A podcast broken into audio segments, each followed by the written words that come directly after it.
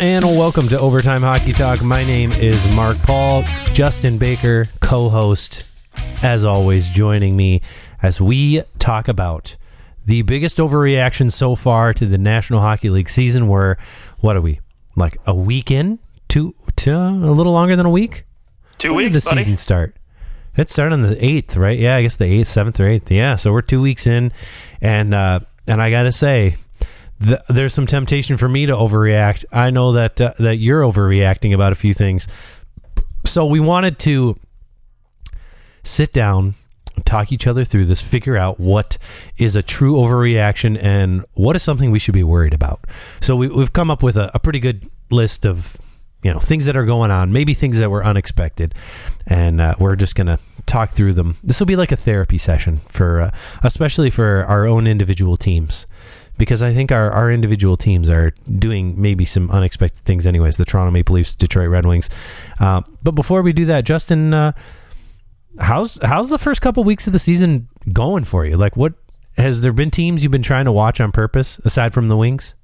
Oh yeah, obviously the Red Wings, right? But uh, to be quite honest, I've been trying to watch, um, trying to watch a lot of the Maple Leafs myself. Yeah. Um, yeah, trying to watch them and the Ottawa Senators. I think that those were two teams that I was most interested in outside of the Red Wings, in at least in the Eastern Conference, to see what they were going to do uh, this season to start. Because really, to me, um, you know, I we, we talked about it on our, our division preview. I I think Toronto was going to run away with this division, and I thought Ottawa could potentially have a coach, you know, get replaced mid-season. So they they piqued my interest real early.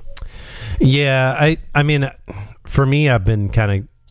I don't. It's really the first time in a while that I've been interested in watching the Blackhawks, and I I've been taking note on uh, a lot of their games, enjoying watching them. Uh, I have actually really loved watching the Vancouver Canucks, especially those first two games against Edmonton, and uh, they they've been been entertaining. And uh, I I guess in terms of a team that I've purposely been trying to watch, I have been catching a little bit of Pittsburgh Penguins because I was curious about Erik Karlsson, and it's kind of going as I sort of expected. That what uh, what happened in San Jose that first year with Erik Karlsson, where there was definitely some growing pains early on. I think we're witnessing that.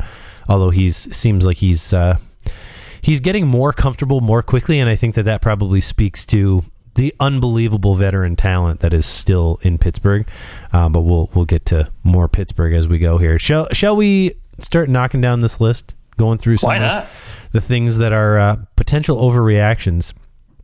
I'm going to start with the Alex Ovechkin overreaction because I think that with the the record that is of course on the line and you know everybody's been saying oh well Ovechkin I mean he's like automatic for 40 goals every year no matter no matter how old he turns kind of thing it just seems like nobody has any uh, he's already surpassed so many expectations that you're like, when can this even end?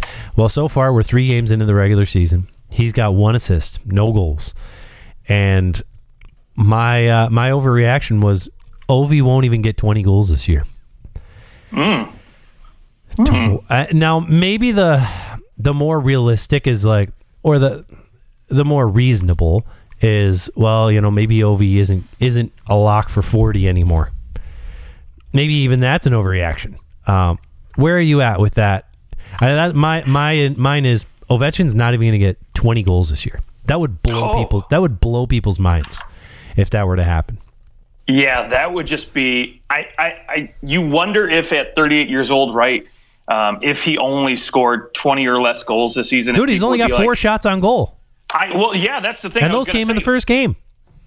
I was going to say this was this is the first time in his career where he's been held back to back games without any shots in his career, and this is the second longest drought to start a season without a goal, right? So, And this um, is we're talking about 1350 games. Two of those in a row, he had never not gotten at least a shot on goal in one of those games. I mean, it's that's wild. and and here we are. It took him literally 1350 games to get to this point. And- Yeah. Yeah, it's uh I'm uh, where are we at? I mean, first three it's it still is the first 3 games. Is this more indicative of Ovechkin? Is it a, a Backstrom thing? No, I to be quite honest, I mean, so you you look at his his line combination, right? Obviously, yes, he's not playing with Backstrom. He's not playing with his normal partner, right? He's got Dylan Strome centering him, and he's got Matthew Phillips on the wing right now. Um, you know, he's had Tom Wilson up there too. But uh, you know, again, I think Ovi is one of those guys where you're not looking for him to drive play five on five, right? He's a guy where you're going to feed him an empty netter and you're going to feed him on the power play. That's what at at this stage in his career, that's what he's going to do. And I think guys are, I don't want to necessarily say maybe looking too hard, but you, you got to think with this record looming over the Washington Capitals and the fact that, oh, they might not make the playoffs, uh, those early season predictions that everybody has, right? Maybe they're just thinking it, they're overthinking too much. You know, they're like, let's try to feed him the puck whenever we can. And maybe it's just, it, you know, sometimes you just over, like I said, overthink it and it just ends up backfiring on you. So maybe they just need to go out there and play hockey and just let the, the chips fall where they may.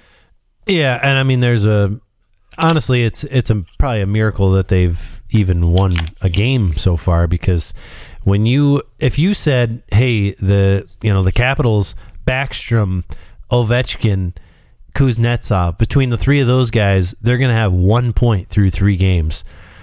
That that's not a good place to be. Uh, and you know, let's throw in Dylan Strome. He still has zero points.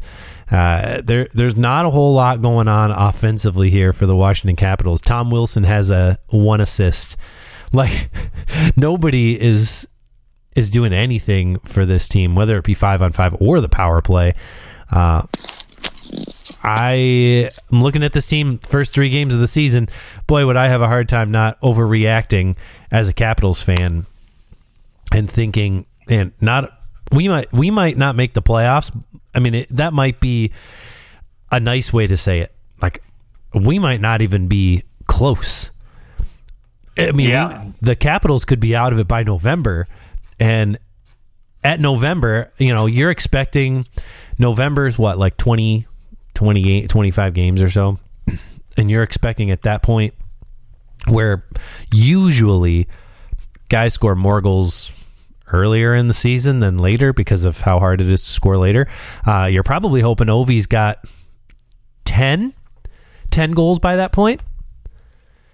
Hopefully, and uh, so far he's got zero. So, uh, is that how how big? How much am I am I overreacting to? Uh, I don't think Ovechkin's even going to get twenty goals, which I did pick him in one of my fantasy leagues with my second with my second round pick. So, oh, oh man, okay. Well, okay. So let me a late on- second. I was the first okay. overall pick, so it was the like, uh, you know, whatever it was, seventeenth pick or something like that.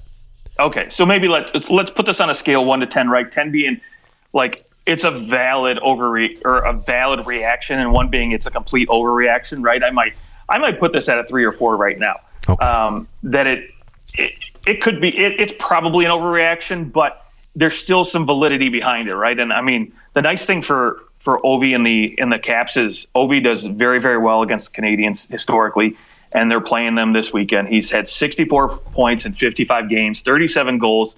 So you know I, he's fired up for this. I mean, he's he averages almost five shots a game against the Canadiens. So I think he's he's licking his chops for this one. Um, and, and, if there's any time for him to break out of this this little goal scoring slump, whatever you want to call it, uh, it's the perfect game. All right, we'll see next show. We'll see how many goals he has. Maybe that'll be our tracker. We're going to track his goals. Um, all right, let's uh, let's move on to to uh, one of yours that you threw out there. Uh, I I I think you know based on based on this overreaction, I don't know if it's an overreaction so much as it's a uh, a bold, maybe more or less like a bold prediction. But you have Jack Hughes. I think you had him winning the Hart when we talked about it, anyways. But uh, you're thinking Jack Hughes wins the Hart right now. Is that how you're feeling? Yeah, I mean, so when I mean when you look at it, right? I, I, just I say the overreaction for Jack Hughes to win the Hart because one, he's you know he's in the top of the NHL as far as scoring is concerned, but I, I more or less look at it as the fact that you look at the normal names that you would expect at the top of this, you know, this goal scoring list early on in the season, like Connor McDavid, right? McDavid's sitting at six points in four games, which is okay, but he's 15th on this list, and Jack okay. Hughes is that's like a 140 yeah. point season. yeah, but you know, again, there, there's a whole bunch of names ahead of him. I mean, even Brandon Hagel's got six points. Was this 1993? Remember, like 1993 is the year where like a bunch of guys had 100 points, and there was uh, several people with 60 goals, right? Maybe, maybe uh, it's that year. Maybe it's the year where just a ton of yeah, because you're right. I mean, you look at the point totals right now. I mean, you've got Elias Pettersson with eight points in four games. Same with Alex DeBrincat, Nylander, Rantanen, Draisaitl, Tavares, Malkin, all with seven points in four games. Jack Hughes with six points in three games. Uh, so I mean, he very well. If he continues that pace, he's up there tied with the the other two, DeBrincat and Pettersson. Uh, yeah, it's uh, things are looking looking good for the offensive game. If you're as long as you're not on the Washington Capitals, every, everything's going really well. Uh, yeah, I I don't think that it's necessarily an an overreaction to could Jack Hughes win it? Like, sure, he could win it. Um, it's just the Hart is usually it's going to somebody who has an absolutely spectacular season uh, all year long. Yeah, I don't, I don't know. I, it's, it's entirely possible. I don't. I just don't. There's a lot of competition. That's that's how I'd put it. Is that there's a ton of competition, and it's just so early to say, well, this guy's going to win the Hart. Uh, but it's not a bad pick. You know, like if you were going to put money on it, it's not a bad pick. Um, only only downside, something that could be weird. Like if if all things are even and you're going through and you're looking like, do I want Jack Hughes or do I want uh, like Auston Matthews or any? You look at his face-off percentage and it's pretty rough. 31 percent there. Uh, that's uh, that's no good. But yeah, he's gonna have to fix that. I will say, I think the probably the I don't know this the better the better overreaction for Hart is um, is Matthews going to steal his heart back because he's already got. I mean, he's he's working the uh, the old Rick Nash. Remember when Rick Nash had like forty two goals and like twelve assists or something like that, and he won the he won the Maurice Rocket Richard. I can't remember how many assists he had. You'll have to look that up. But uh, yeah. right now, Matthews with six goals in four games here's here's an over like a potential overreaction. Not to not to steal from the Jack Hughes, but I mean, does does Auston Matthews score fifty goals in fifty games? Oh, okay. He almost like had another one too. In uh, in Chicago, he would have had another one had it not been offside. That, yeah, but, that, I don't know. By the way, uh, Rick Nash, forty-one goals, sixteen assists for fifty-seven points. There we go and a minus 35. There we go. They were on a great team. Well, that was the year that there was a three a three headed monster for the Rocket. That was Kovalchuk and Iginla. Yep. 41 goals. I think that's the lowest in a non lockout year ever. Other than, uh, oh no, it was was it Jamie Benn who was the lowest for the Art Ross? Yeah, 84 points. Yeah. So, anyways, uh, back to our overreactions. Auston Matthews, 50 and 50. What do you think? Yeah, I mean, listen, if you look at his his current pace, right, that's not crazy to to think so. But the problem is, is um, you know, I, I, at some point, right, you have to think, okay, is he gonna is he gonna slow down right now? I mean, the team is the team's been middle of the road right now, so um, you know, who knows at some point if they they start shaking it up because they're just not winning enough games. I don't know. Um, obviously, you know, Boston's still sitting there at the top of this division. So, you know, does Sheldon Keefe get a little bit worried and start saying, hey, you know what, let's um, let's shake things up a little bit. Let's move Marner off this line, or you know, uh, stack it up with Nylander, Marner, and and you know Matthews. Because look, I, have been looking at Tyler Bertuzzi, and he's the he to me uh, going into the season was going to be the reason I thought Matthews could potentially put up 60 to 70 goals this season. Um, but really, uh, Tyler Bertuzzi really hasn't looked very comfortable, in my opinion. At least the short amount of you know time I've watched him on the ice with with Matthews. And you know what? Everybody has to adjust, right? Going to a new team, and and maybe you know after a couple weeks he'll finally get you know he'll gel and get you know get in there and, and really start you know generating offense like I think he can. But um, yeah, it, I mean, hell, six goals in four games. It's it's not out of the realm of possibilities to think he could potentially put up six and or you know 50 and 50 just because again I, I think this this Toronto team is going to be very dominant offensively and so um, they just haven't you know, been so far but no but I mean he's the one doing it right that top yep, line yep. I mean those those I mean that core four is, is always going to be producing and so there's no reason to think they won't continue that kind of dominance Yeah, what the Leafs have uh, 15 goals for, and Matthews has six of them in four games. Right. So it's pretty, it's pretty impressive. Uh, right now, I mean, you know, there's plenty of guys who uh, right now are on a pace to do a 50 for 50. I've got Matthews, DeBrincat's at, at five goals in four games. So is Brock Boeser, which I mean, he scored four in one game. Uh, you have Brady Tkachuk, Trevor Moore, Joel Eriksson Ek, and Leon Draisaitl and Sam Reinhart all with four and four. You've got David Pastrnak with three and four, so he's more on the Matthews pace. Uh, Chris Kreider, Bryan Rust. There's a lot of guys who have a goal per game right now, and obviously, it's it's the safe bet to say every single one of them will fall off that pace because we have not seen 50 and 50 in a generation. So it's or two generations really. When's the last time a 50 and 50s have Brett Hull? Did Brett Hull ever get 50 and 50? No, oh no. Oh, was it Gretzky? No, Lemieux. Uh, gotta look that one up. Yeah, I, I mean, we all that- we all thought that Connor McDavid could potentially pull it off uh, last year, but yeah. So the, the first happen. the first one we know is Maurice Richard, and then uh, Mike Bossy did it in 80 81. Gretzky did it in 81 82, 83 84, 84, and 85. Uh, when he did it, and he did 61 in 50 games twice, and then 53 in 50 games. Uh, of course, he did 50 goals in like 39 games, which is just dumb. Uh, Lemieux did it once in 88 89. And Brett Hull did it twice in both his 70 or his 80 goal years. He did it in 90 91 and 91 92. He did him 52 in 50 games and 50 in 50. love it. Yep, he technically had he had 50 goals in 49 games, and then he scored two more goals in the 50 games. So um, Lemieux did uh, 40. It took him 46 games to get to 50. So, and you know, of course, Gretzky did it 49, 42, and 39 games. So, but uh, I mean, it would be pretty incredible if somebody else could do it. There actually has been other players who have done it. They just didn't do it in the first 50 games of the season, but they did it in their first 50 games of the season. Does that make sense? Like they Yeah. were injured, right? So they they they did it. They did 50 and 50, just not 50 regular season games. The other players, uh, Jari Kurri did it in 84 85. Uh, he did uh, 50 yeah, he got 50 goals in, but it was game 53 technically. Um, Alex Mogilny did it in 92 93.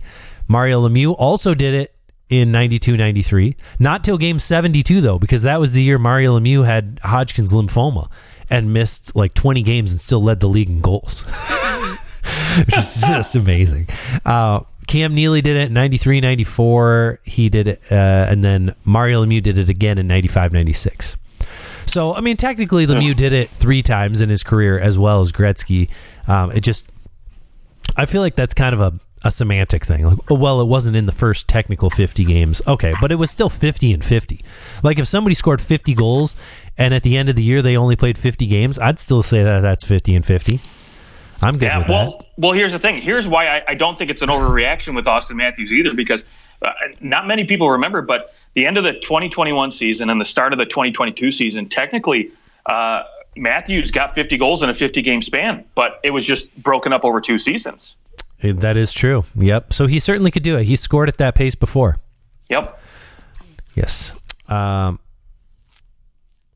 sorry, now I'm stuck on a Wikipedia page about 50 and 50, and I'm going to exit out of that, and uh, we're going to get to our next overreaction. Okay. Uh, I I think it would be the most fun goal scoring thing to follow in a long, long time. Like, do you remember a few years ago when Evgeny Kuznetsov started off and he had like 25 and 25?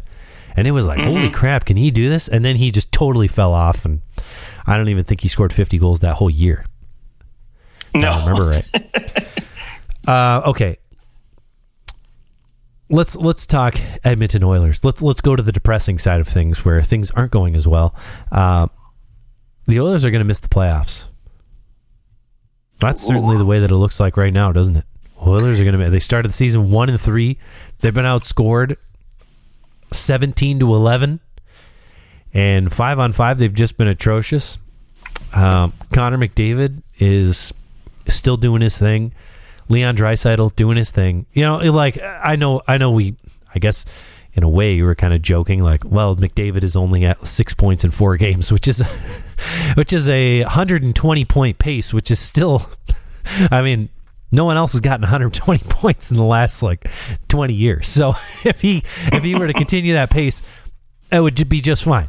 Uh, now he's not on the Elias Pettersson 164 point pace. You know that's he's got to improve, but uh, I don't think you're looking at this and going, "Wow, McDavid and Draisaitl are just bums this year." No, I don't think so either. I mean, that's just they're going to do their thing, right? I mean, regardless where Edmonton finishes, they're going to still. I think these two guys are still going to put up over 100 points um, easily, like in his sleep. Right? Yeah. I mean, we're we're it's it's fair to say, and it's not an overreaction to say that Leon Draisaitl will be the next highest paid player in the NHL. Um, I, maybe not by much over Auston Matthews, I don't think, but he'll still. I think he'll still eclipse that a little bit. Yeah. Um, and then McDavid will literally do it like two days later. But it's true. Um, but you know what? It's if you look at this team. I mean, we we looked at Edmonton last season and we saw how dominant they were after that Mattias Ekholm trade. Defensively, they were just so good. Um, or they were they were just so much better than they had been. Like, yes. I, th- I think they were just so inept at times defensively that when he came in, it was like, oh, thank God we have him back there. yeah, that's a fair way to put it, right? And so, um, I mean, gosh, you just you look at what they're doing now, and it's just it's honestly uh, just a shell of what they were last season. And and you know they were getting good goaltending out of Stuart Skinner, um, not playing very good this season. Jack Campbell, to me, he has not been the issue at all. I mean, granted, yes, he's you know his his numbers might not look great, but when I watch him play, he hasn't been the problem for this team, in my opinion. They just look gas. They look like there's absolutely no hustle, and they just they don't have any drive out there. I mean, outside of Connor McDavid, will you know he'll turn it on like he always does, just every once in a while. But you know, I, I just look at this team and they look like they're not. They don't have any reason to play. Like they're like, eh, you know, what, we're going to rope a dope people for a while, and then we'll we'll turn it on after game twenty, and then just what, what is it about this team that seems to always do that? You know, like two years ago, it was like, man, are the Oilers going to make the playoffs? And last year, it was, eh, the Oilers are kind of, eh, they're like middle of the pack, and then they, of course, they they roared at the end. But like, why this team just cannot seem to get off to a good start. No, no consistency at all. I mean, they're consistently inconsistent. I mean, if you want to put it that way, but um, you know, I, I just again, I, I, look at their goal differential. Right, it's one of the worst in the NHL. Um, you know, sitting fifth. And, and honestly, right that's probably not something that's going to continue. No, I absolutely agree with you. I, I, I do think they'll get it corrected. I mean, you look at the the stats line. You know, as far as goals for right now, I mean yeah, they're they're sitting right in the middle of the pack. But you know, I, I think you know they they're gonna. I, I, mean, I just I really don't know what to say about this team right now. It's just it's so flabbergasting to see you know them to be so dominant last year, and you really talk about them being a Stanley Cup contender, and and now I look at them and I'm like, man, they they really look like they're not playing to to make it in to even get in the playoffs. Like they almost look like a team that's playing for last place right now. Wow, I uh, I I don't know that I'm willing to go that far, but and certainly what Ekholm was out for the first was he out for the first couple games, uh, or is it just? the but is one guy really game, yeah. that important to it? I mean, you know, Connor McDavid, yes, but you know, yeah, one guy I mean, going to make that big of a yeah, difference should the way they should, play? Should he be able to miss a game and it be okay? Yeah, I, I would say. You know, I was thinking about this the other day. You remember, like, in at this stage in Sidney Crosby's career, and not that McDavid and Crosby are the same thing, but just just uh, hear me out here. That at this stage, Crosby had had some times where he had missed time, right, and so had Malkin, and we saw how both those guys individually were able to take over, carry the team. I mean, Malkin literally won the Hart Trophy one year that Crosby didn't play uh, when he was out with like the terrible neck stuff. Uh, and this team hasn't really had to go through that. You know, 26 years old. I know McDavid. He, I know he he hurt himself in the in his very first year, his rookie season. You know, he broke his clavicle or whatever and was out for the rest of the year. But I don't know that that really counts because that team was not going to compete for a playoff spot anyways. Um, and it was McDavid's rookie season. But since then, both guys have been healthy practically all the time. Uh, you know, barring you know whatever Draisaitl a couple years ago in the playoffs, he wasn't 100, percent but he was still playing. And I I just wonder if there's so much reliance on Connor McDavid and Leon Draisaitl that it has created some kind of atmosphere there where, you know, hey, we expect them them to kind of do it, and I don't know. It just it seems like there is. You know, I'm not in the dressing room. Yeah, I'm sure that those guys would say absolutely not. Like we're trying, we we try our best. You know, we're we're a team, but I got to think somewhere in there is like, well, this guy's the best guy in the league. Like he'll be able to score us a goal. if I don't, it's okay. You know, whereas on other teams, it's like, well, if I don't, then no one else will, and that has got to either weigh on McDavid and Draisaitl, or uh, maybe it's just alleviates too much pressure on the the rest of the team. But you know, really outside of the top six, once again, we find ourselves looking at a team that just is very underwhelming outside of their top six. I mean, hey, Nugent Hopkins, Hyman, Draisaitl, and McDavid all have six points, or Draisaitl has seven. So everyone's they're all playing offensively. They're they're fine. Uh, but the rest of the team, like I was expecting a lot more out of Connor Brown. He's got zero points so far through 4 mm-hmm. games. Uh, he has not looked. He's looked out of place when he's played with McDavid. Uh, it just I thought it would be a great fit because he's such a hard worker. I thought that maybe he would be given the opportunity to kind of be like a another like he's like a Swiss Army knife kind of player, right? Like throw him up in certain places and and that he play well. He's still a good penalty killer, but uh, Evander Kane's been quite terrible. Garbage. Actually, I I knew that he was having a rough start, and then when I saw some notification that was like, "Oh, this guy in your fantasy league dropped Evander Kane," and and then I went and I looked at how many people have dropped him in the last week or something like that, and where I was like, "Oh, like 700 people have dropped the Vander Kane." That's uh, that might be an overreaction. I don't know, depending on how many teams are in your league, but. Uh, yeah, the Oilers look like they're not in a good place, but I don't know if I'm ready to say, well, they're, you know, they're going to miss the playoffs because this is just a three game stretch. Yeah, and the bigger concern for me, right, is like, Four. yes, when you have guys like McDavid and Draisaitl that can sometimes, you know, chip in a goal to help, you know, get you out of, um, you know, it, it, you're down a couple goals, right, and you just need one. You know, a guy like that can go out and, and create some offense and do something magical, right? But a lot of teams they rely on goaltending, right, to get them out of it. So when McDavid and Draisaitl maybe aren't, you know, maybe aren't putting up five points a game like they normally do, uh, you got to rely on goaltending maybe to bail you out, right? And so right now, Stuart Skinner is worst in the league as far as goals, you know, wins above replacement, goals against expected, save percentage above expected. He's the worst in the league in all those categories. And and I look at other guys down there towards the bottom who have had rough starts to the season, like Connor Hellebuyck, Freddie Andersen. Uh, these are guys in the past who I know have had a track record of success, so I, am not worried about them. But Stuart Skinner hasn't had that, so I worry sure. if he can't rebound mentally, especially being such a young goaltender. Uh, they're in for a long season. Yes, and we will definitely be keeping an eye out for that. Um, one other thing: Darnell Nurse pointless through the first four games. That is a Garbage. that's a rough place to be. Uh, if your best, well, uh, your highest paid defenseman can't pick up a point in four games. I mean, that's uh, that's rough. So that is something that is going to have to change. And uh, Evan Bouchard's looked okay so far, but still making some silly mistakes.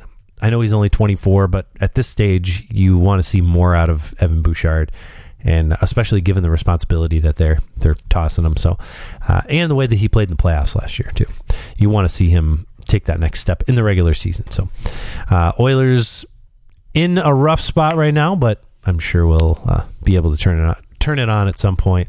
So we'll we'll label that one a pretty severe overreaction that they're going to miss the playoffs.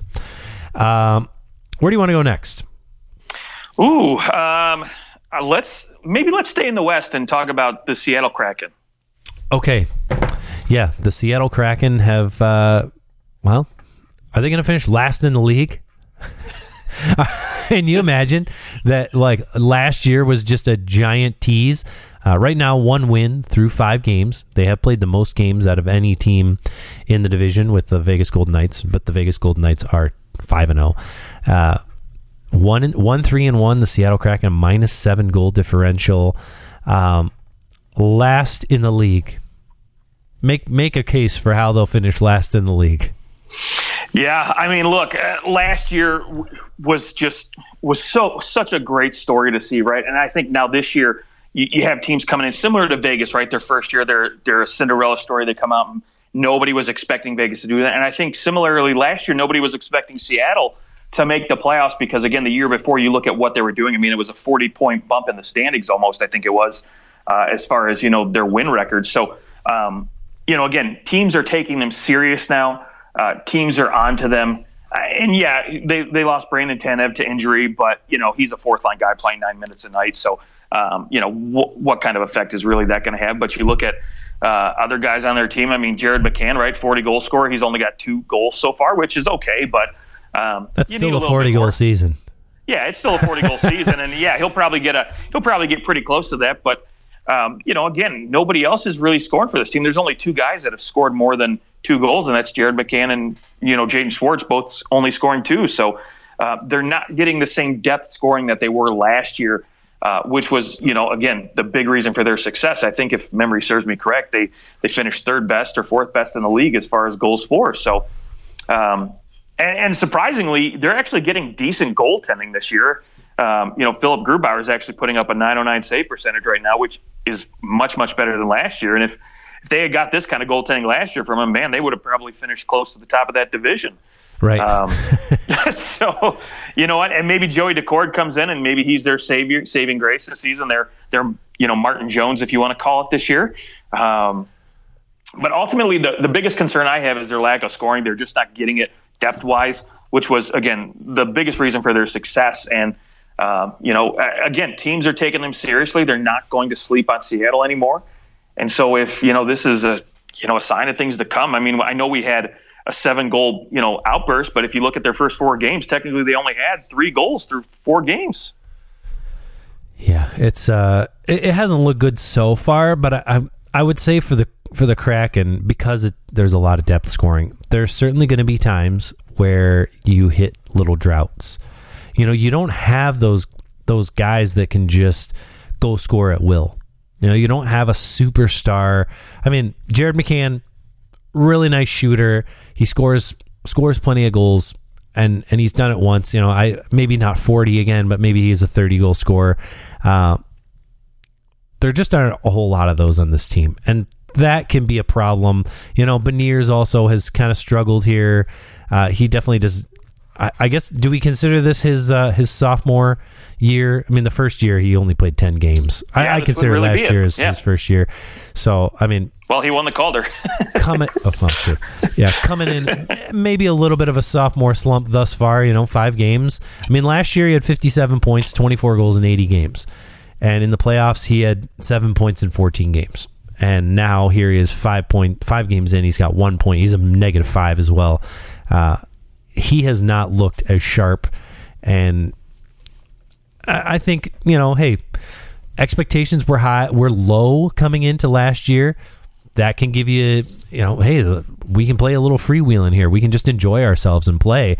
And we're playing with house money. Now there's pressure. And that can play a factor as well. Uh, but what I was going to say was that when you have a team that doesn't have that superstar, uh, you are going to go in waves where you don't score. And I don't think this team is built to not score. Like if they can't score, they're in big trouble. Whereas when you look across the across the country and you go to the New York Islanders, they're a team that also struggles to score. They've they've scored only four goals in their first two games, but hey, they have Sorokin. They've got one of the best defenses in the NHL. They've only allowed two goals in those two games, so they won them both. And and I think that that is really the monster difference is that Seattle just does not have the ability to keep the puck out of their net. So if their goal scoring goes dry, they're in big trouble. And that didn't happen very often last season, but sort of in a, in a way, it was only a matter of time where they were going to hit a slump where they couldn't score a goal because of the way that they're trying to score goals. Um, okay. Any other thoughts? Should we move on? No, no, I like the point though with uh, no superstar there to bail them out. So that's you know when we we talked about Edmonton, right? They've got the superstar power yep. to bail them out of games, but Seattle doesn't. I mean, that's exactly why the Islanders went and got a guy like Bo Horvat. Now, not that I'm willing to put him in the superstar category, but he certainly is somebody who can push the needle. And Seattle really did not go out and acquire anyone over the offseason that can push the needle at all. Like nope. they didn't really change their team at all. And sometimes that can also have a negative impact on uh, what happens the following year. It can just get stale. Uh, especially when you're considering that this was just a team of, we'll say, ragtag bunch of guys that were just working hard to prove everybody wrong. Well, you can't prove everybody wrong when you've already proved everybody wrong once. So uh, now it's now the expectations are high. We're maybe seeing that this team isn't as quite as good as some may have thought that they were last year. But hey, it's only five games into the season. That may be an overreaction, but I don't care. I like overreacting. Um, Connor Bedard, what do you think of his start? Not bad, actually. I mean, let's let's be honest. I mean, everybody's gunning for him when he gets on the ice, right? I mean, everybody expects him, um, you know, to to go out there and kind of dangle a little bit. And I think he's he's kind of getting used to the NHL. Obviously, there's a certain pace you need to play with, and you know, he he has no problem skating. He has no problem moving, dangling a little bit. But um, you know, sometimes you have to what's the word I like to keep? You have to keep it simple, stupid, right? Sometimes you just need to to play the game right and um, play the game the right way. And I'm not saying he's playing the game by you know wrong by any means, but you know I, I think again because he's the expectations are so high for him because he's branded this next big superstar. Um, you know, sometimes he's going to go out there and try to do a little bit too much. Um, but so far, overall, through five games, three points, I've liked what I've seen out of him.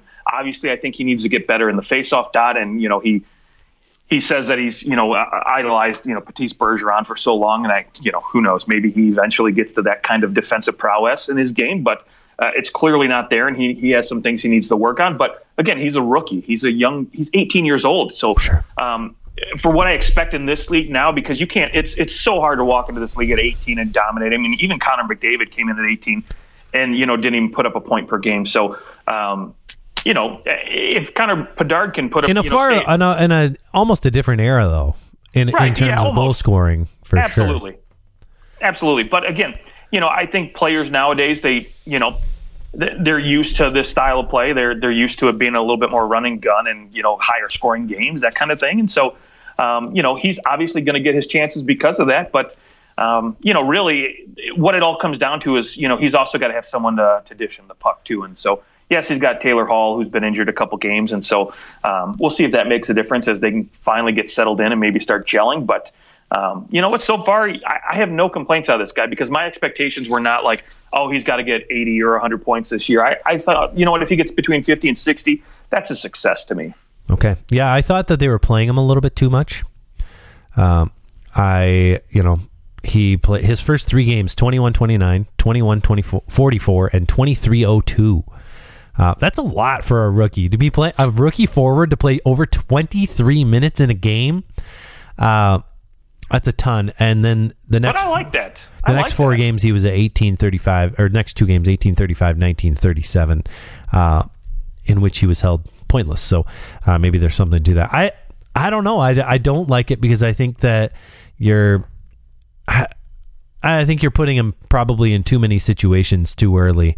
Uh, I I think that there's got to be some I don't know. There's got to be a, a, way to you limit his minutes. You put him put him into the right situations, and that I guess that assumes if you're trying to win games. If you're just trying to load him up and like put him out there all the time, then yeah, fair enough. But uh, I I don't think that it's good for a rookie, and no matter how good he is, to be playing 23 minutes in a night.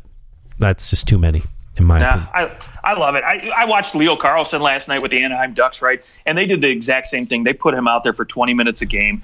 Uh, you know, they have him on that top line with Troy Terry and, and Zegras, and I think that's beautiful because I want to see young guys like that go out, learn the game the right way, make mistakes.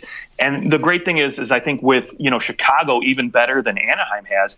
Chicago's got a lot of veteran guys like Corey Perry, Nick Foligno who have been there, guys who have won. Uh, you know, even Taylor Hall, who's who's got a Hart Trophy, so he knows what it takes to carry a team. Uh, be those mentors and those guys that you know when Connor Bedard does make those mistakes, maybe being out there too long, not coming off, you know, taking those minute and a half shifts when he should be doing 45 second shifts, you know, that kind of stuff.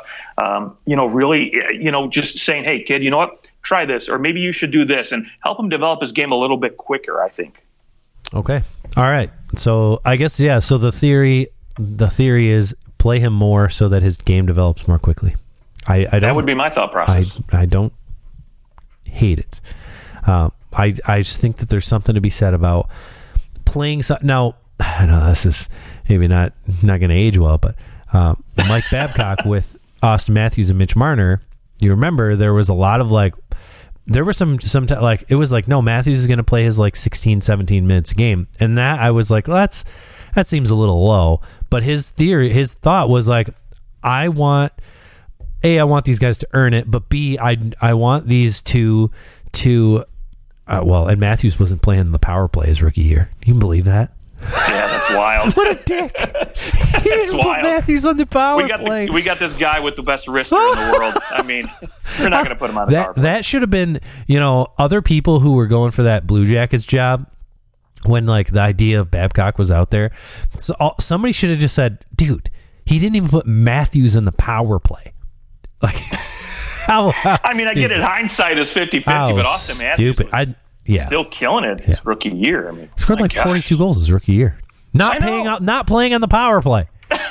Wait, I got to look this. Playing so on PP2. 40 goals, 40 goals his rookie year. Only eight power play goals. There you go. Only eight. There you go. Yeah, imagine if and if he had been on PP one, he's probably he probably scores fifty 50 five. Maybe Oh some gosh. maybe Lou Lamoriello was like, we can't have this guy scoring sixty his rookie year. He'll cost us a million. Uh, he'll cost us billions. Oh my gosh, that's that's again like just you know what? Again, if you've got nothing to lose, like Chicago does, like Anaheim does, right? You're not playing to get in the playoffs. You know you're not going to make it. Just give them 20 minutes a game and see what happens. I just don't want a young guy to be so taxed that you're uh, you're going to get him hurt because he's. I guess you know it's like you said, like the the pace is different in the NHL. So yeah, you got to adjust a little bit to the pace.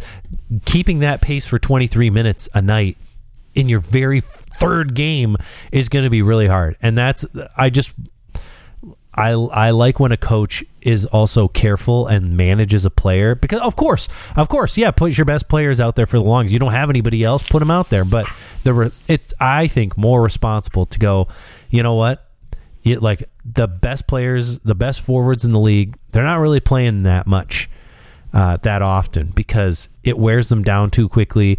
You know, right now, does it matter? It's the beginning of the season, but what happens in game 20? What happens in game 30, game 60? You don't want your young player getting hurt and hurting his development. That's why I think you had Babcock saying let's let's limit Matthews minutes. I think that's why that you should be careful about how often a guy plays when they're really young, their bodies are still growing. There's there's a whole lot of things. And and so that's that's my hesitation, but I understand the I understand the, the Hey, and I don't side. hate your approach either. either. I mean, it's you know, it's it's I guess either way, hindsight, right? either way, We'll. Chicago's going to lose more games than they win. Right? That's the. But uh, they've at Yeah. least been. It's it's at least been fun to watch them. Unlike last year, that was just god awful. It was terrible. Um, this is one that's not on our list, but uh, I'm going to throw it out there. This has more to do with the NHL as a whole. The NHL finishes with their worst attendance on record that like in the last I don't know twenty years. That's Wow. my that's my uh, right now. There's a whole bunch of teams that are really struggling to get people into the seats, and I wonder if not only is that the you know okay so what some teams don't have as many people coming to the games. I wonder if that affects the hockey revenue so much that the cap actually does not go up as much as we expect. Hmm. that that would be. I'm scared. right? The Leafs need the cap space. Actually, really, like 26 teams need the cap space right now. Yeah, you're not kidding. I mean, we talked about Seattle, right? I mean, needing a superstar player, but they only have two million bucks in cap space, so they could use a few Right. million to. Yeah, and and Beniers is in a contract year too. But yeah, I I agree with you. I think we need uh, teams to get these uh, to get this this extra cap space, but. I mean, I don't really, I, I don't have the figures in front of me, so I don't really know, uh, you know, as far as a league average attendance is concerned. But, um, I Well, the mean, cap, the. Capitals like 682 game sellout streak, or whatever it was, just ended. Um, the Winnipeg Okay. Jets had 11,000 something people at one of their last games, their last home game, and that's that's some like that's Canadian team. It's not even a team that's like competing with the NFL or something like that. Uh, and you know then of course there's there's always the Arizona Coyotes who are bring the average down automatically. But yeah, there's there's been quite a few teams I think that are are struggling to get butts in the seats, and they'll say that it's because of football, and that's somewhat understandable. I get you. I got you on a Sunday, Saturday, and Saturday, Sunday games. I understand. Saturday games, I don't know. Like even if if you've got college football on, Michigan's playing Nebraska, but I've got a ticket to the Red Wings game. I'm I don't have any problem going to the Red Wings game and like and not watching the Michigan game. I got to think that there's enough people out there that that would feel the same way that like you know a lot of these early college games especially for the big teams they're not they're, they're like auto wins for some of these bigger teams so it's not as crucial to watch these early games because a lot of times they're against much lesser opponents i don't know if the the whole nfl thing is I don't know how, how valid that is. I'm sure it is a little bit, but uh, I'm I'm wondering if it if the league needs to take a hard look and go, man, our our ticket price is too high. Like, what's if if you have eleven thousand people in the stands in a Winnipeg Jets stadium? I mean, that's that's not a team that like or a, a market that has anything else to watch. There's nothing else. It's the Winnipeg Jets. So I it's, no, it's concerning. Yeah, and the other big part too is we're we're a league that you know the NHL is they they aim for Saturday nights, right? That's where they want they put a lot of their games on the weekends on Saturday nights. Like tonight, for example, we've only got two games going on on a Friday right. freaking night, right? Right. We should have back to backs like the AHL does a lot on Fridays and Saturdays. I think teams should play a lot of those because again, Fridays and Saturdays are the nights where people want to go out, they want to do shit, they want to go downtown, they want to you know spend money and why isn't the NHL taking advantage of this? Whether or not they think Friday nights they have to compete with the NBA or or you know what have you, right? Obviously Saturdays. You, you talked about it with college football. I do think you know a lot of people are there are a lot more diehard college football fans than there are NHL. Well, that's fans. true. Yeah. Um, and so you know, for me, you know, I'm a big U of M fan, right? And so you look at this time time of the year, right? Uh, this is when they start getting into those rivalry games this time of the season. And so tomorrow night we've got Michigan and Michigan State. Even though I know Michigan State sucks, it's a huge rivalry game, so I'm going to watch it anyways. Yep. And that's the same yep. with a lot of these. Plus, you know, because it's very fans. fun to see Michigan destroy Little Brother. Absolutely. Especially so since there was like a six or seven year span where they're like, "We're not the little brother. We can't. We hate. you guys have been calling us that, and we're legit, and you're not." And now they're back. Yeah, and and so now you have. I mean, the NHL has just been marketing towards Saturdays, and so now you have to compete with college football. Sundays you have to compete with the NFL. Um, yeah. Whereas if you sprinkled it during the week, you know, maybe you have. I, I mean, although the problem is also during the week is you it's harder to get people to come to the games. Right, absolutely. But Friday I, night, I but Friday now, you should be yeah. able to get people to the games on Friday night. We should be, yeah, absolutely. We should have ten games tonight, ten games tomorrow, not two and twelve. I mean, that's just, uh, in my yeah. opinion, that's that's not how we should be operating. Yeah, I would agree. And uh, now I know that you know, hey, later in the year when, uh, when football's over, and you know, it's just or or when it's only when there's only one or four two or four teams playing each other it's not as big of a deal because you just don't schedule games at the time of the Super Bowl the time of the couple playoff games. But uh, yeah it's like pre-January what do you do with some of those games? Mm-hmm. and it's and you also don't want to play games later in the year either uh, but hey, the attendance thing is is somewhat of an issue to me because the cap really needs to go up, and uh, I I think that there it's it's a has the potential to cause some issues with that. So it's it's worth keeping an eye out on. I I don't think that Winnipeg is going to average eleven thousand fans a game, but it is something to keep an eye out for. Frickin' inflation. uh, all right let's go to the positives. The Red Wings, Ooh. the Buffalo Sabres, and the Ottawa Senators. Um, you said they'll all make the playoffs. However, the Sabres right now are one and three. And sorry, on your list, excuse me. Um, the the overreaction was, hey, they'll all make the playoffs. well, let's just stick with Ottawa and Detroit right now, since both of them are three and one. They're both in a great spot. Uh, both putting like scoring a bunch of goals. What they both scored 19 goals in four games. They're averaging almost five goals a game. Uh, what do you think about this one? How are you feeling? Four games in. Oh, I mean, as a Red Wings fan, you're excited. You, you've watched DeBrincat and Larkin just develop that chemistry you were praying that they were going to have.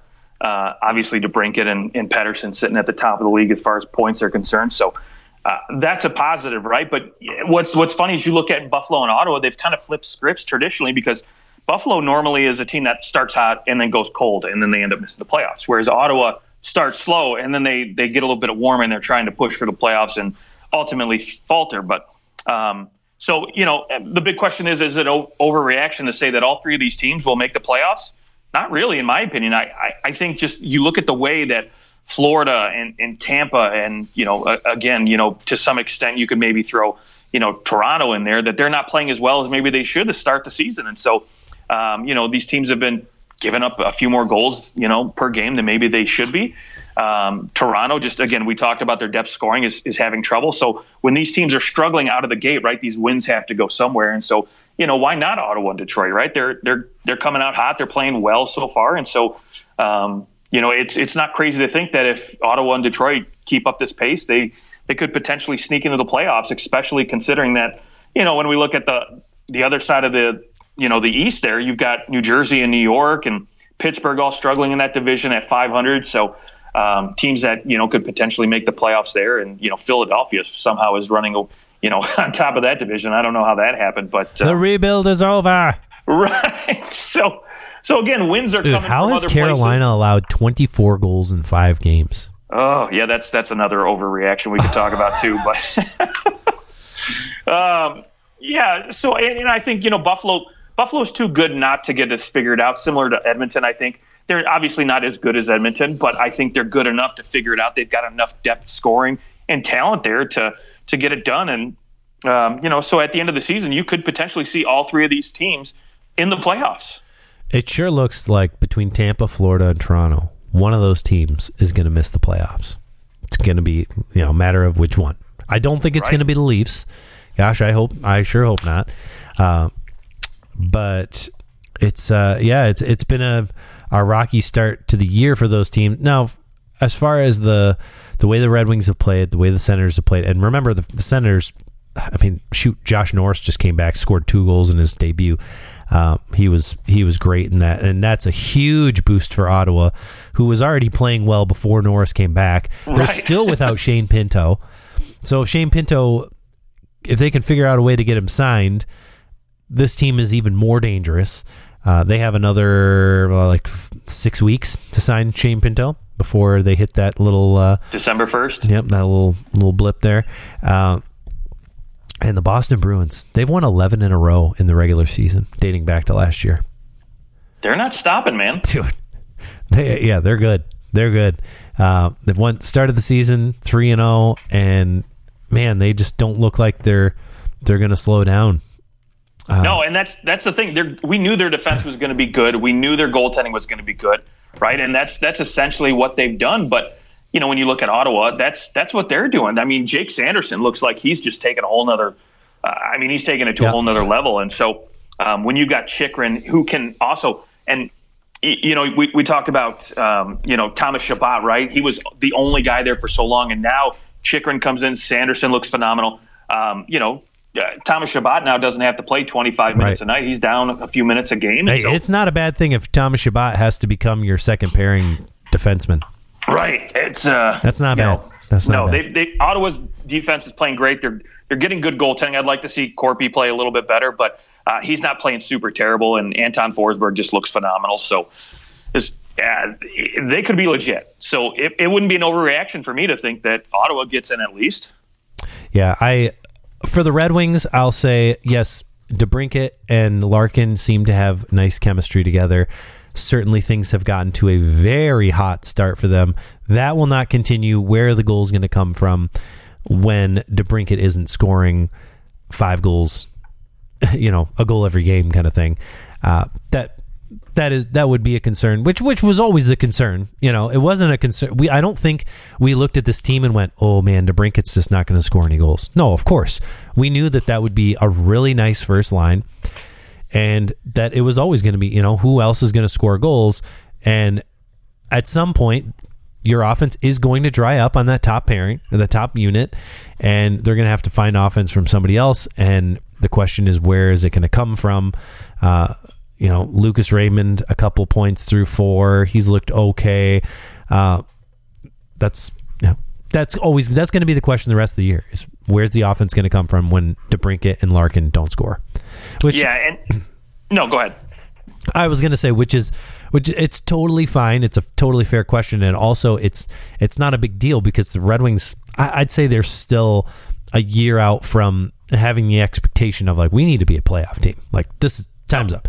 Uh, I think I they, they still have some time.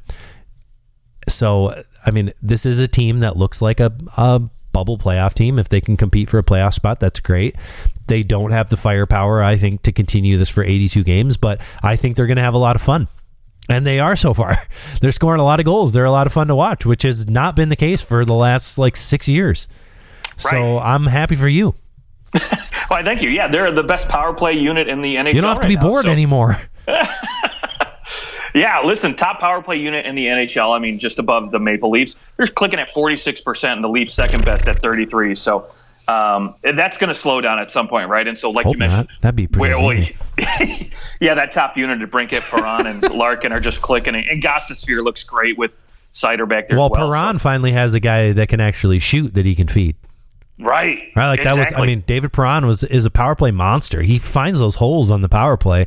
Uh, so good at it. Not and now that he's got DeBrincat, I mean, he can DeBrincat can be his Tarasenko, which yep. not a not a bad comp. Not at all. Pretty and, close.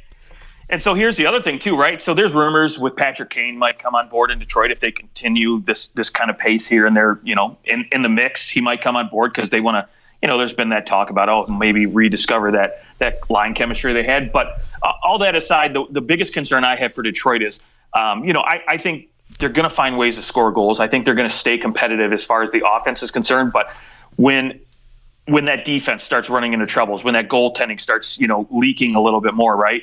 Um, you know, outside of you know Mo Seider and and Walman, I'm a little concerned for their defensive ability on that second and third pair. So, um, you know, that's where they could get in a little bit of trouble and ultimately falter the, the rest of the season. Yeah, James Reimers look good so far. That's good news. So far. Uh, yeah, it's uh, it's a good, it's a great start for them. I hope it continues because it's it's a blast. Uh, I'd I'd much rather the Red Wings be good than you know the Lightning at this point, uh, just because it's a, a fun new team kind of coming in there. Uh, I would I would not be mad in the least bit. You know, hey, whatever Bruins, you can take the division. Leafs finish two, Wings finish three. Let's have a seven round, a, mm. a seven game series. Leafs Wings. That would oh. it hasn't happened since 1993, and uh, it would be a blast. That's uh, getting me a little chub right now. Let's go. Uh, you're welcome. All right. Um, how many? Well, let's see. Let's do let's do one more. I think we're at. Uh, yeah, we're almost at an hour. So we'll do one more. Uh, one more overreaction. Do you want to pick one? Yeah, let's let's go with Carolina finishing with a negative goal differential. Whew. Okay. Uh, well, so far, so good. Twenty four and twenty four. So they'll, uh, if they continue on this pace, they will they will not do that. Uh, three and two at at basically a zero goal differential. Man, I don't know where their defense went. What what is happening? I I mean, they're not it's not even close to the second worst team defensively. Uh, the next, I guess, the next worst is Tampa at twenty. Uh, at least Carolina's scoring a lot of goals. They they've been fun to watch. They've been really fun to watch because of how many goals they're scoring. Uh, but it, it kind of looks like a team that where they're normally really well coached uh, kind of looks like a team that has kind of taken their foot off the gas in terms of really hunkering down the way that you need to to win in the playoffs, and they're just kind of going into you know, hey, let's try to win. We've got better offense now. Let's let's just try to win this offensively and not work quite as hard. And I mean, if you had told me to start the year, hey, Carolina's going to let in five goals a game to start the year, you'd be like, well, are they going to start off like one in five? But here they are, right. three and two. They're just fine. Um, yeah, I, I'd say it's just a matter of like just kind of reining it in a little bit for them. I, I don't think that they're going to finish with a goal negative goal differential. I think it'll be quite quite in the positive. Yeah, so I guess you're already putting this as an overreaction, but um, I'll tell you what's an overreaction is Brady Skjei uh, leading the league and you know scoring for defensemen. I mean, my God, where has he come from? It's uh, you know, it's again, it's it's been great to watch.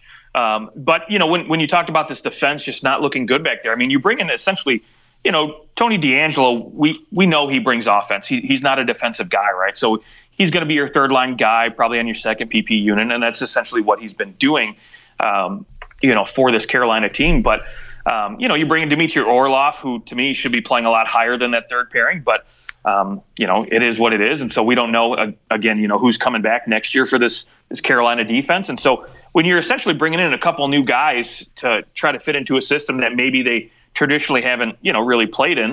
Um, I mean, let's face it. You know, Orlov before going to Boston, he really didn't play in a system anything like this um, or anything close to this. So, you know, he seemed to fit in well with with Boston last year, and I think I think he'll eventually get settled in. But um, you know, I, I, the the thing that I wonder is, you know, can we already write in Sebastian Aho as MVP because clearly he means so much to this team the way they're playing defensively right now. Just they're not controlling the puck. They're not uh, dominating offensive possessions like they normally would have.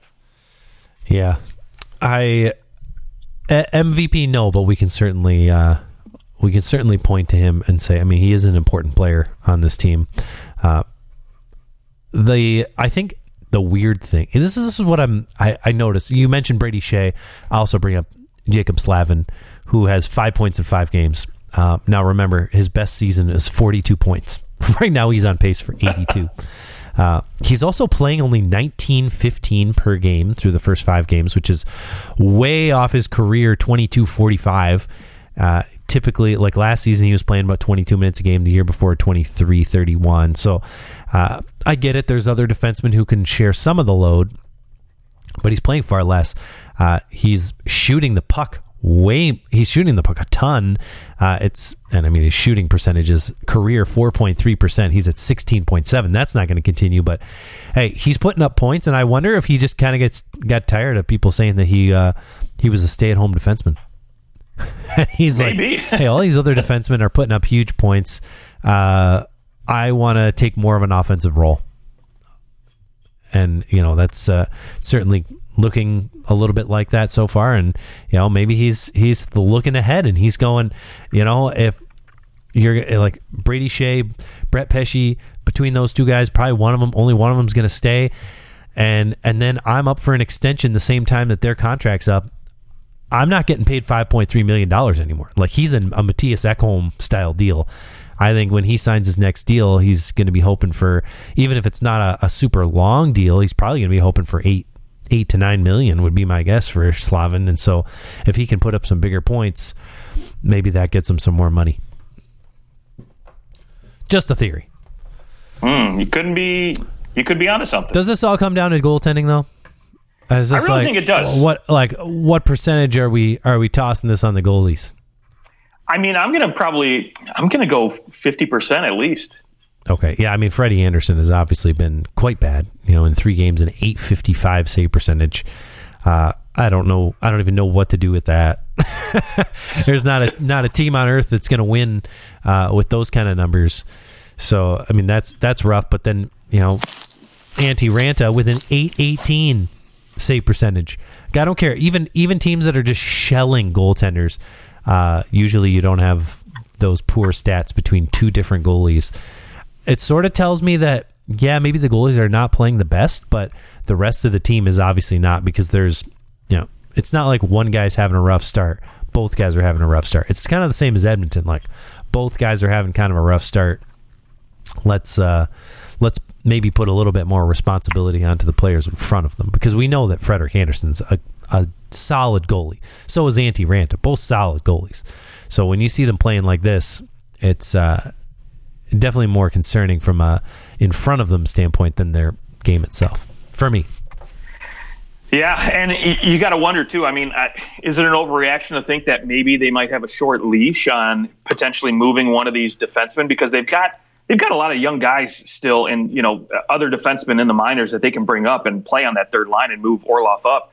So you know, is it an overreaction to think that at some point here in the next few weeks, if they just haven't figured it out, that they're going to move, you know, maybe a Brady Skjei or or Brett Pesce to bring in, um, you know, a, a, top six forward who can really control play and, and move the puck and maybe move the needle potentially. Yeah, I mean, I don't know. There's no no uh, no reason to think they can't score. They're scoring just fine, and they don't even have Svechnikov right now. Oh, once uh, once he's back, I mean, I would think I would think everything will be okay. He's he's not supposed to be out super long time now, is he? Not that I'm aware of. No, but I mean, I mean, Shoot, I mean, they, there's your, I mean, there's your top goal scorer that's out, but you're still managing to score five goals a game. I, I don't know that I'm where I'm trying to trade a defenseman for a top six forward. Yeah, I don't know. Maybe at, at some point you you look and um, you know maybe a team like oh gosh, but maybe they just don't want to lose them for nothing, right? Like if if you if you decide hey we can only sign one of these guys and whoever isn't going to sign with us we can't lose them for nothing because we like we want to stay competitive, then one of them is going to go. I also look forward and I just go, man, like you've got Brent Burns for one more year. You know, he's going to be 40 by the end of that deal. I, you know, you're you're not thinking you're bringing him back is uh would you rather have Brent Burns or Brady Skjei or Brett Pesce? Like what order are you putting those guys in? Because I might put Brent Burns third on that list.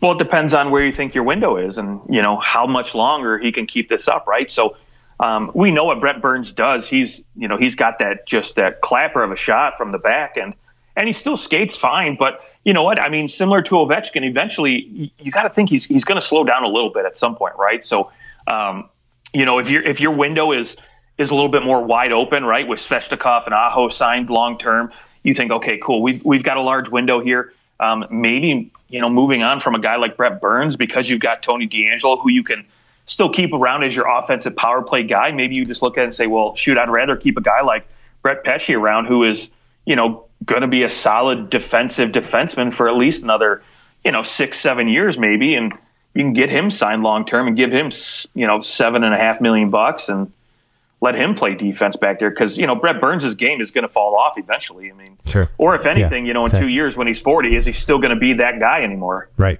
right. Yeah, and uh, Carolina doesn't have the same history of LTIRing guys.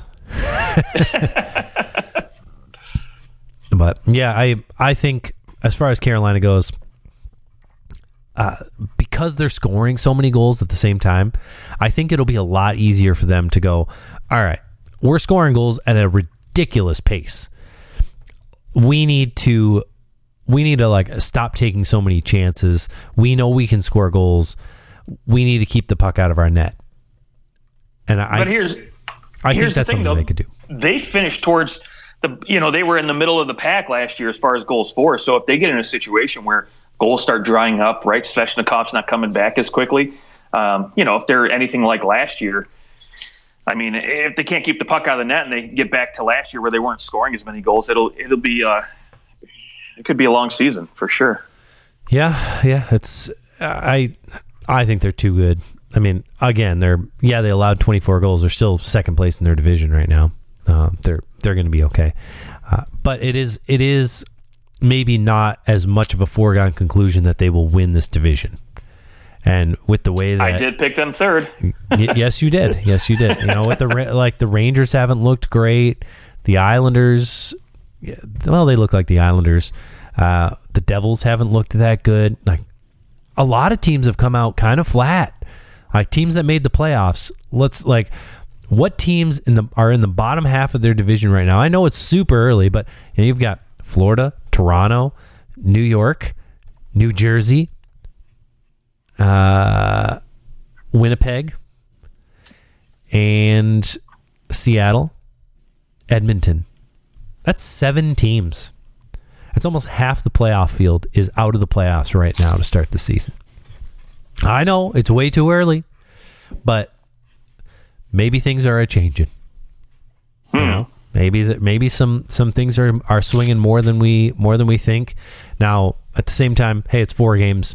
A lot a lot happens in a four game stretch. Whereas if this was the middle of the season, we wouldn't even give a rip. But it is something to keep an eye out on.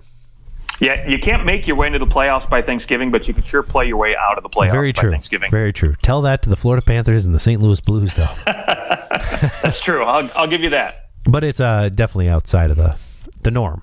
The norm for sure. Right. All right. Well, there are plenty of overreactions. We uh, we overreacted well, and yeah, that's. Uh, I'm trying to figure out what is happening here with this recording because oh, I see. Weird. Sorry, I I looked at this recording to check how much time was on, and I was like, why is nothing moving? And uh, I got scared for a second, but we're good. We're good. Oh, All is good. goodness. All is good. uh, but I did get scared there for a minute. I was like, well, there's an hour of my life I'll never get back.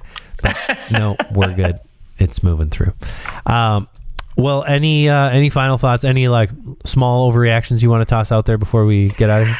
Small overreactions. Oh, maybe maybe you could overreact and say that uh, you know Adin Hill's going to win the Vezina because you know they teams tend to you know voters tend to go with the teams that winning the most games, and if he's at the top of the W board at the end of the season, man, that that might not be too far off. But That's true. uh, if they finish 82 and 0, then yeah, then Uh, he'll definitely win the Vezina.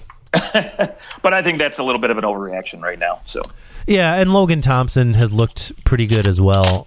Uh, I think you'd probably look at it and I- it's such a weird trophy because you do have you have the uh, what's the Jennings, which is the the best save percentage in the league, right? Like Yes. you've got this trophy that's purely based on statistics, and then for some reason we base the Vezina purely based on statistics. Like I don't know about you, but I like I know Linus Ullmark was good last year. But he was on like a a classic hi- historical team. That team was was way bigger than Linus Ullmark was. oh, I agree with you. And I you think know there were be better great? goalies last year. You know what'd be great this year is if Ullmark maybe goes down with an injury, Swayman takes over, and then Swayman wins the Vezina this year. Ah, there you go. And then Swayman becomes a free agent. Ah. Oh boy. All right. Well, uh, I'll say uh, Auston Matthews gets 70 goals. I love it. He's on. What's he on pace right now for? He's on pace for 120 goals. So, so 70 I isn't just- that far off. I just want to see a 50 and 50 finally. Yes, that would be cool. 50 and 50 and a 93 goal season. Love it. Love it. All right, uh, that's our show. You can find us on Twitter at OT Hockey Talk. We will talk to you all soon. Have a great weekend.